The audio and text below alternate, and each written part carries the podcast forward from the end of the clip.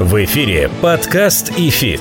Первый образовательный подкаст о том, как в мире финансов научиться теории и применять ее на практике. У микрофона кандидат экономических наук, доцент ВАФТ Иран Хикс, преподаватель ИФИТ Олег Абелев, преподаватель ИФИТ, участник фондового рынка России с 1995 года Алан Зарасов и основатель ИФИТ, участник финансового рынка в России с 1992 года Алексей Примак. Друзья, всем здравствуйте, всем добрый день день. Меня зовут Олег Кабелев. Сегодня мы, как всегда, продолжаем образовываться, образовываться сами, образовывать вас, дорогие наши слушатели, на волнах подкаста «Эфит». Напоминаю, прежде чем начать разговор о обратной связи с нами, один собака ру, интернет-сайт, электронная почта, плюс есть телеграм-канал «Один эфит». Заходите, пишите ваши вопросы, пожелания, критику. Обязательно обратную связь мы получим и обязательно на нее отреагируем, если таковой наберется достаточно большое количество. И, как я уже неоднократно говорил в предыдущих эпизодах, сделаем отдельный выпуск на тему ответов на ваши вопросы. Сегодня со мной вместе в студии преподаватель ФИТ Алан Зарасов. Алан, привет. Привет, добрый день. Слушай, ну, прежде чем я объявлю тему, хочу сказать, что пару недель назад мы с тобой писали очередные эпизоды про золото во всех его проявлениях. И что-то так меня эта тема задела. Я начал интересоваться темой того, как же можно купить поставочный фьючерс физическому лицу через биржу в России. Так. Вот, и понял, что никак. Пока. Мы же об этом, собственно Да, да, говоря, да, и говорили. да, то есть, уважаемые слушатели, у меня просто были вопросы в личку на тему того, ну вот, все-таки, может, какие-то есть возможности. К сожалению, пока через биржу возможностей таких нет, но, может быть, в скором времени. почему, почему это тормозится на уровне брокеров, я считаю, даже не биржи. Мгм. Биржа доступ дает, вопросов никаких. Я связывался со срочной секцией биржи. Мне дали примерный список брокеров, которые имеют доступ уже. Там уже порядка более десятка. И ВОЗ и ныне там. Ну, я думаю, что мы эту тему еще, наверное, окончательно не похоронили. Мы ее будем поднимать в будущих эпизодах нашего подкаста. Ну, пока скорее мы ставим запятую, а не точку. Да. Ну, а сегодня мы будем говорить о ну, такой, я бы сказал, достаточно в некотором роде скандальной и крайне насущной теме. И прежде чем э, объявлять тему, я хотел тебя спросить, Алан, вот ты как инвестор часто ли покупаешь бумаги сугубо ради дивидендов, несмотря ни на технический анализ, ни на фундаментальную историю? Для тебя важны только дивиденды. Да, покупаю, покупал и в этом году покупал, и в некоторых бумагах даже немного пострадал. Сразу скажу, это не Газпром, но не только Газпром отменял. Ну, мы сейчас об этом будем говорить. Многие компании отменяли дивиденды, и да, это прискорбно. Но да, регулярно это делал, но не считаю себя именно, скажем так, рантье на фондовом рынке, который живет только за счет дивидендов. Хорошо, я тебе в конце нашего эпизода тоже задам один вопрос, окаймляя и закругляя тему, поэтому к этой мы еще вернемся. Ну, а как вы уже поняли, дорогие слушатели, из того, что сказал Алан, сегодня мы говорим о дивидендах, вернее, даже я бы сказал так, об их отсутствии и о весьма непростых, для кого-то несправедливых, для кого-то скандальных, для кого-то ожидаемых решениях а, некоторых крупных российских компаний вообще не платить дивиденды. И здесь, конечно, отдельно особняком стоит «Газпром», но мне думается, он стоит особняком по той простой причине, что до этого ожидания после рекомендаций совета директоров были такие завышенные, поскольку дивиденды к выплате ожидались абсолютно рекордными, 52 рубля на бумагу должен был заплатить «Газпром». А вот вопрос, должен ли, Алан? Вот очень интересный вопрос, Олег, понимаешь? Вообще, строго говоря, по законодательству, никто особо никому ничего не должен. Так? И поскольку мы, собственно говоря, все-таки образовательная, в первую очередь, организация, все-таки хочу сказать, что есть некое заблуждение среди начинающих инвесторов, что дивиденды – это очень похоже на проценты.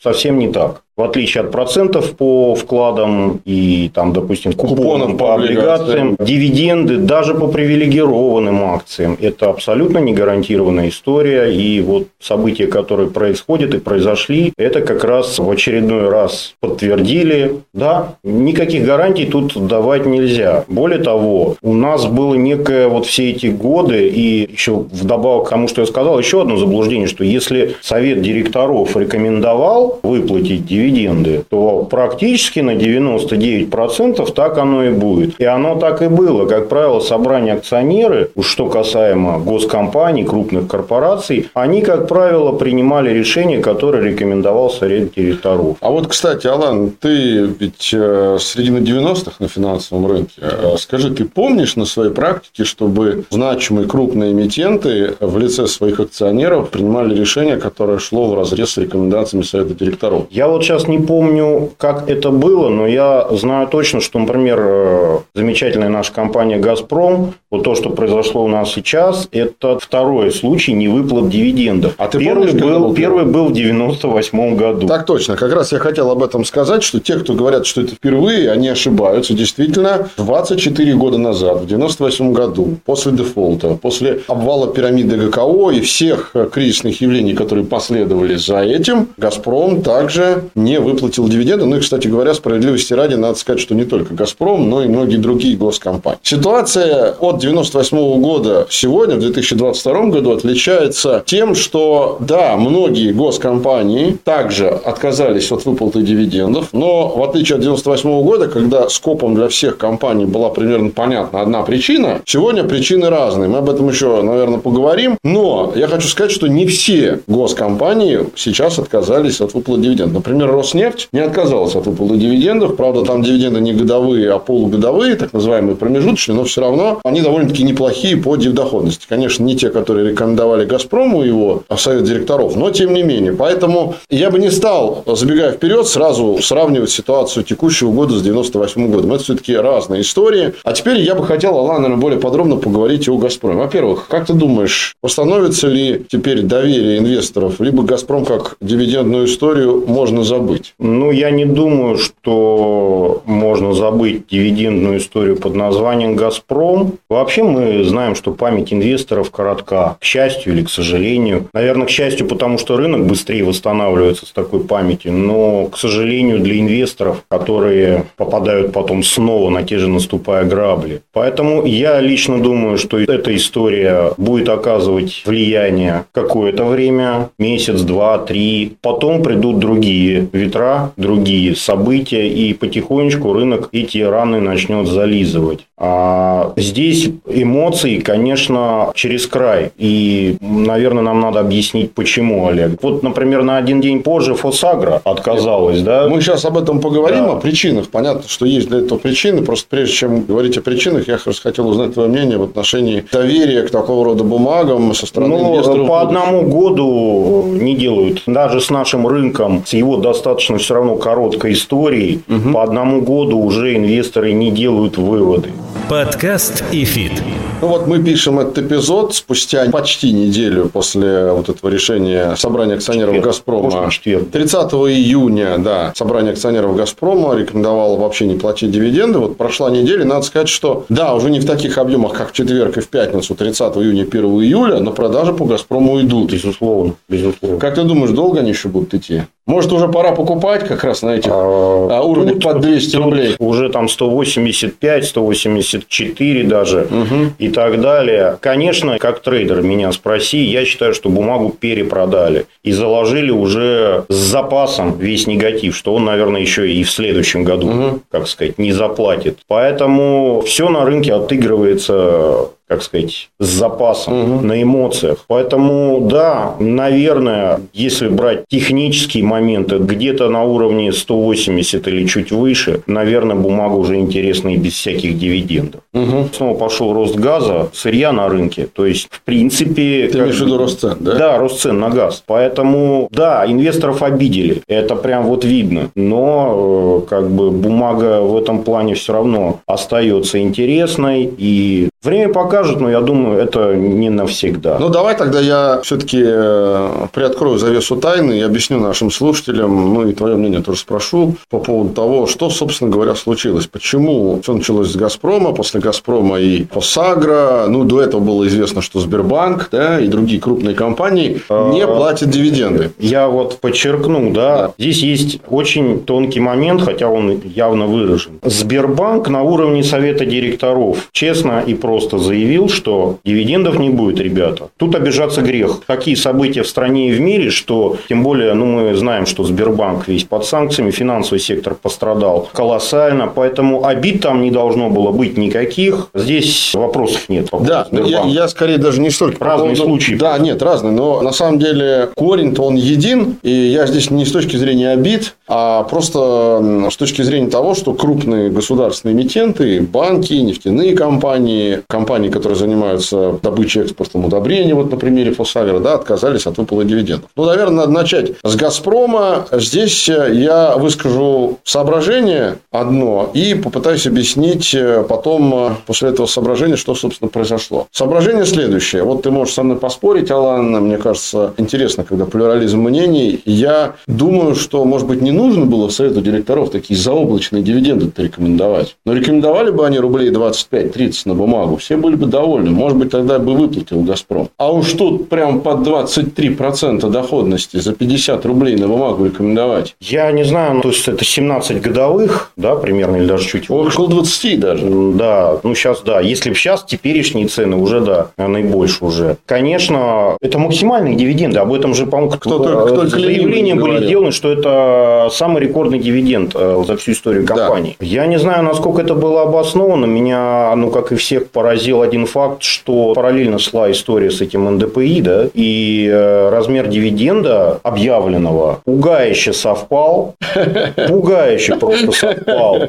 А, ну, там была еще своя интрига. Там вот эти 416 миллиардов – это разовый платеж или это трижды по 416? В этом и состоит обида рынка, что вы сделали. Ну, давай теперь попытаемся объяснить, потому что я тебя специально навел на да, это. Да, да, я думаю, цифры какие-то появились. Идея следующая. Значит, как Калан справедливо отметил, многие компании российские попали под санкции. «Газпром», кстати, напрямую под санкции не попал. В силу того, что, наверное, было бы желание недружественных стран, наверное, попал бы, но просто в одностороннем порядке объявить эмбарго на импорт газа, как это было сделано с углем и планируется сделать с нового 2023 года с нефтью, Евросоюз просто не может. Но, тем не менее, мы видим некоторые тенденции. Во-первых, «Газпрому» необходимо продолжать активно инвестировать согласно своей инвестиционной программе. «Газпрому» нужны капитальные вложения для того, чтобы постоянно обновлять свой производственный потенциал. Потому что мы же понимаем, что «Газпром» – это не здание на Лахте в Петербурге. Это сотни или несколько, да, может быть, сотен э, аффилированных, ассоциированных предприятий, филиалов с огромным просто основным фондом. Их надо постоянно ремонтировать, амортизировать, строить новые и так далее. Второе. Буквально за 10 дней до собрания акционеров «Газпрома» 21 июня в СМИ появляется законопроект, инициированный Минфином, о повышении надбавки налога на добычу полезных ископаемых для газовой отрасли. Но в России очень просто повысить надбавку над газовую отрасль. Потому что, по сути, если мы говорим про экспорт э, газа трубопроводным способом, то в России эта отрасль представлена одной компанией. С нефтянкой гораздо сложнее. У нас нет отдельной строчки кода бюджетной классификации Роснефть, например. Да? Собственно, нет и такого кода «Газпром», но все же понимают, что когда идет надбавка на налог НДПИ, то она идет непосредственно на «Газпром». То есть, технически гораздо легче обложить отрасль повышенным налогом. Это просто напрямую касается только одной компании. Так вот, 21 июня появилась информация о том, что эта надбавка повышается, и суммарно объем этой надбавки в денежном выражении, который должен будет заплатить «Газпром», как раз упомянутый Аланом 416 миллиардов рублей. Срок действия этой надбавки как минимум до конца года. И поэтому, если мы говорим о этой надбавке, надо понимать, что кроме капитальных вложений им добавляется еще повышенная нагрузка на «Газпром» в лице повышенных налогов. И, наконец, третий момент. Хотим мы того или нет, но импорт газа со стороны стран Евросоюза снижается. И пока моментально заместить этот импорт растущим экспортом по другим направлениям «Газпрому» вряд ли удастся. «Газпром» это понимает. И, очевидно, 2022 год в натуральном выражении в плане экспорта газа будет довольно провальным. Если сравнивать итоги 2022 года в будущем с 2021, очевидно, что там будет провал. И вот акционеры посмотрели на эти три фактора, подумали и, собственно говоря, посмотрели на размер дивидендов, который рекомендовал совет директоров. Они странно думали. Я и не решили. Я перебью. Совет директоров, который объявлял замечательные дивиденды, и акционеры, о которых ты говоришь, в принципе, это одни, одни и те же госчиновники, угу. сидящие в собрании акционеров и в совете директоров компаний. Примерно одни и те же люди. И мне сложно понять их логику. А я скажу тебе логику, как мне думается. Когда совет директоров рекомендовал платить 52 22 рубля 53 копейки. По-моему, это было в начале июня. Ну, конец мая, Или 26 конец мая, мая, по-моему. А новость о надбавках повышенных НДПИ на «Газпром» вышла 21 июня, ровно за 9 дней до собрания акционеров. Возможно, это стало решающим фактором. То есть, если бы этой новости не было, напрямую изъять государству в бюджет более 1 триллиона, а, между прочим, дивиденды, которые «Газпром» бы выплатил в случае выплаты, это более 1 триллиона. По-моему, 1 триллион 200 миллиардов. 1 244. Вот, видишь, Четко. это- А Я же говорю,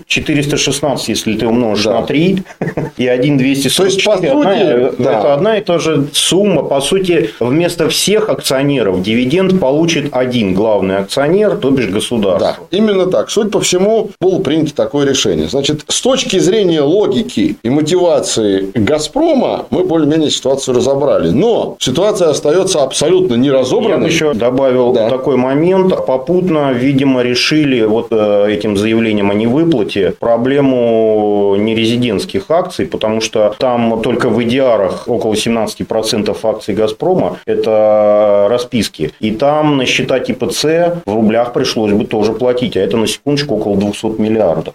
Так что вопрос с нерезидентами тоже порешали заодно. 200 миллиардов тоже деньги. Да, тоже деньги, хотя там в масштабе общего объема выплат это там сколько, шестая часть примерно, Да. но тем не менее. Ну, это была бы проблема. То есть, Да, это была бы скорее проблема техническая. Вот, да. Ну, тут как бы вот заодно и это решили. Но решить-то решили, и вроде логику эмитента мы сейчас вам, дорогие слушатели, объяснили. Но, собственно, дивиденд в своей философии от слова английского divide, а divide – это делить, ну или делиться. Да, распределить. Логика дивиденда в том, что компания делится своими доходами с акционером, тем самым э, реализуя механизм поощрения акционера за то, что он предъявляет спрос на акции той или иной компании. В этом вообще исторически состоит логика дивидендов. То есть, по сути, это дележ прибыли. Да? Да. И тут получается, что поделились щедро в размере 1 триллиона 244 миллиардов с одним акционером. Собственно, рынок это понял и обиделся. Собственно говоря, все остальные акционеры остались ни с чем. И вот эта точка зрения, она, наверное, скорее не экономическая, а такая этическая, да, но она остается без ответа. Собственно, поэтому я в начале нашего эпизода тебя и спросил, не потеряют ли инвесторы вообще доверие Э. Понимаешь, Олег, я бы углубился немножко в теорию и вообще задал вопрос, а что такое дивидендная акция, да, и дивидендная стратегия? Потому что все вот годы, начиная, наверное, с нулевых, когда был рост рынка, и э, десятые годы, это делали брокера, активно продавали инвесторам э, так называемые дивидендные стратегии, дивидендную доходность. Заключалось это все очень просто. Компания объявила хороший большой дивиденд, покупаем эту компанию. И проходим через отсечку, получаем дивиденд.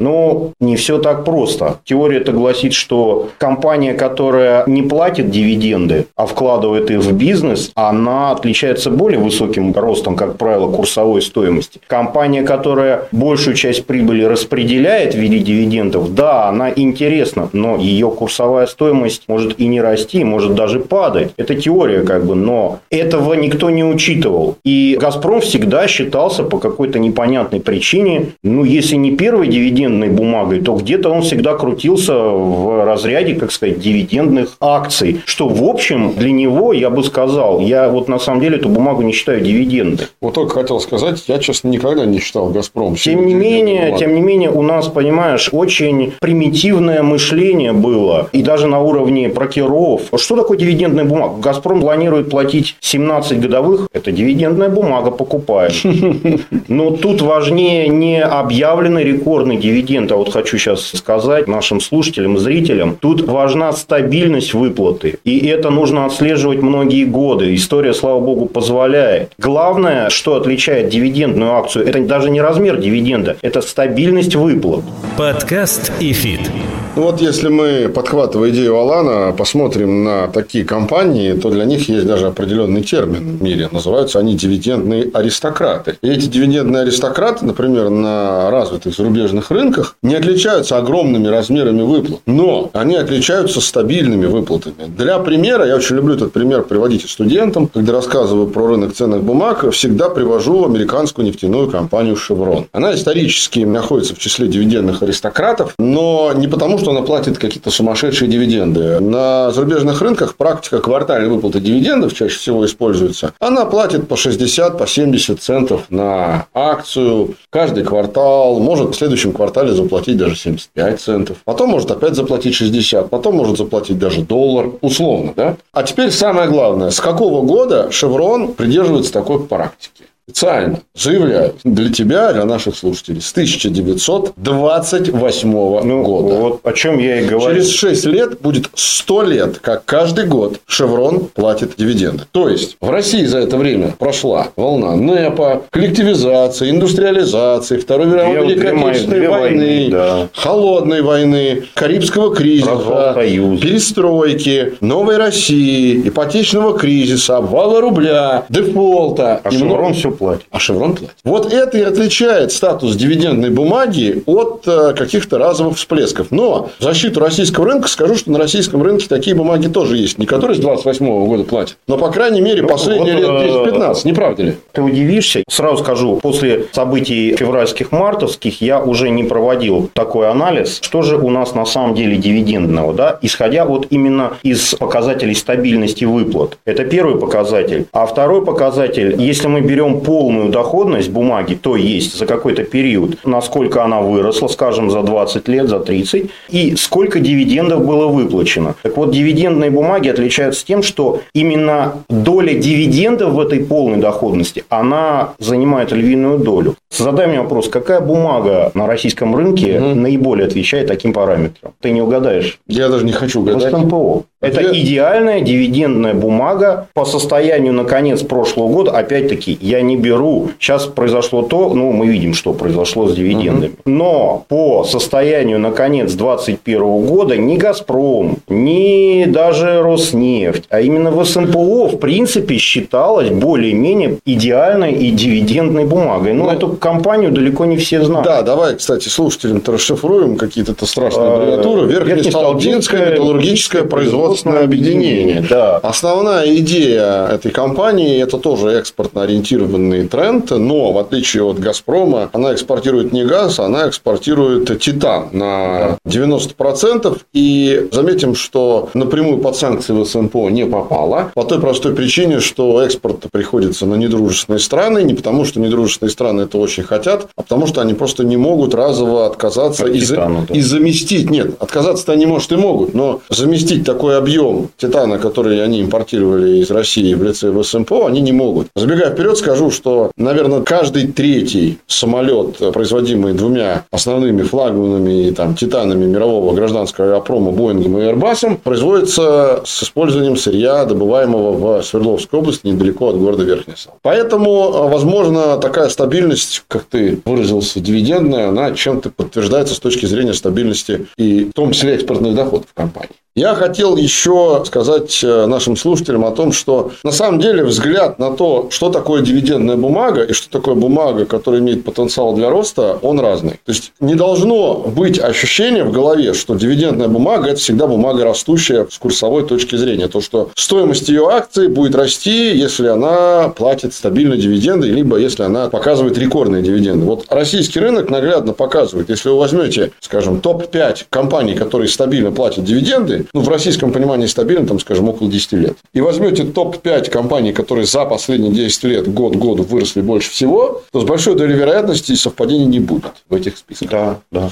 Именно и вот так. это нужно понимать, потому что вот часто ну, у многих складывается ощущение, вот, что растущая бумага – это бумага дивиденда. Вот, вот строго не так. В СМПО это как раз некий наиболее приближающийся к этому идеалу компромисс. То есть бумага и росла отлично, и платила отличный дивиденд. Настолько, насколько это возможно. Потому что ты прав. Невозможно распределять все в дивиденды. И тогда компания будет тяжело ей развиваться, а, соответственно, курсовая стоимость будет расти не так хорошо. Поэтому это все идеал. Да, конечно, хотелось бы, чтобы и курсовая стоимость росла, и дивиденды были огромные. Но... но надо понимать, что стабильность дивидендных выплат и разовые большие выплаты – это две разных истории, как говорят ну... в Одессе. Причины разовых финансовых дивидендных выплат могут быть разные. Вот Алан, я думаю, что подтвердит, я, могут быть. Я не знаю, какая была логика 26 да. мая, когда «Газпром» объявлял дивиденды под 20 годовых. Честно сказать, у меня нет объяснений. Но, понимаете, уважаемые зрители, слушатели, насколько все-таки рынок э, прямолинеен. В день, когда это все объявлено было, этот день тоже был еще тот для «Газпрома», потому что пока не были объявлены эти сумасшедшие дивиденды, бумага валилась на 10%. Как только их объявили, бумага по итогам торгов выросла на 20%. Как только от дивидендов «Газпром» отказался, бумага на 32%. То есть, она оказалась при тех же своих, что была до объявления ну, дивидендов. Да, и вот кто-то купил на 20% дороже, грубо говоря, 26 мая, и слил в четверг на не знаю сколько, ну, условно, ну, пусть на 30% дешевле. Вот вам цена рекомендаций брокеров. Покупайте бумагу с хорошей дивидендной доходностью. Да черта с два. Не так все просто. Подкаст и фит.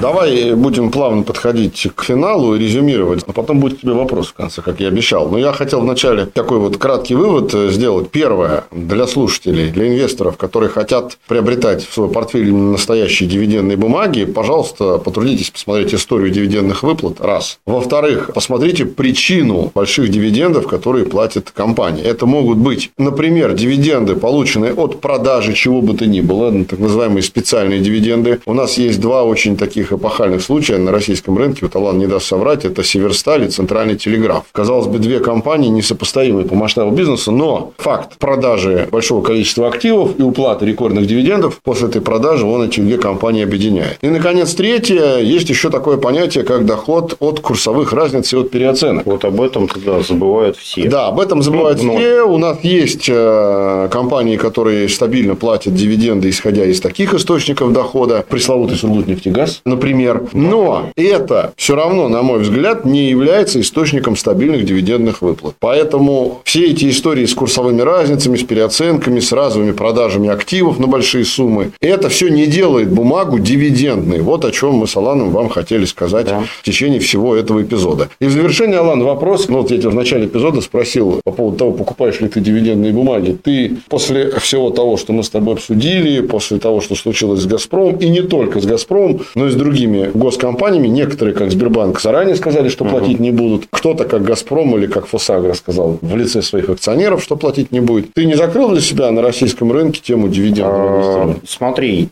я все-таки трейдер. Я, конечно, не контродневный спекулянт и не гоняю туда-сюда с плечами деньги. Не дай Господь вам этим заняться, наши уважаемые слушатели и зрители. Но я все-таки трейдер. И для меня дивиденды и игра на дивидендах, она имеет несколько более расширенный смысл. Я ведь могу не покупать бумагу и с желанием получить дивиденды. Я ведь ее могу купить с учетом преддивидендной разогрева. Да? То есть, если я смотрю какой-то отчет, да, если я считаю считаю, что эмитент способен заплатить хорошие дивиденды в этом году, то есть изучаю аналитику, разбираюсь с этим, я ее покупаю загодя по возможности, да, не всегда, конечно, так бывает. Выходит заявление совета директоров, которые совпадают с моим ожиданием, я, естественно, уже нахожусь в плюсе. И мне совершенно не обязательно получать этот дивиденд. Я могу заработать на преддивидендном росте. Это тоже своего рода, по идее, дивидендная стратегия. Почему нет? Только она немножко сложная. Они они умалчивают селс-менеджеры брокеров. Я думаю, что ты очень хорошо пробросил э, такой мостик к нашему будущему эпизоду. Я думаю, что в будущем мы сделаем отдельный выпуск про дивидендную стратегию. И, что меня особенно интересует, я хотел бы именно с тобой это обсудить, как с трейдером, как работать, зарабатывать, как не терять на дивидендных гэпах. Это тема отдельного разговора. Очень непростая. Да, и я думаю, что в будущем мы сделаем отдельный эпизод на эту тему, расскажем, что это такое, из чего он получается и как на нем зарабатывать, как сильно не терять. Ну, а на этом эпизод, посвященный историям с выплатами или невыплатами дивидендов, а, подошел к концу. Меня зовут Олег Кабелев. Со мной вместе этот эпизод вел преподаватель ФИТ, участник Финрынка России с 95 -го года. Хотел сказать, 95 -го года нашей эры. С 1995 -го года. До нашей эры. Алан Зарас, Алан, спасибо. Спасибо тебе. До свидания, уважаемые зрители. Дорогие слушатели, зрители, еще раз напоминаю, наш телеграм-канал, электронная почта, сайт, пишите нам, а, слушайте нас на всех стримах. Задавайте вопросы, обязательно на них ответим. Всем пока, до будущего выпуска. Удачи. Напоминаем, что подкаст и фит можно слушать на Apple подкастах, Google подкастах, CastBox, Spotify, VK, Сберзвуки и Яндекс.Музыке.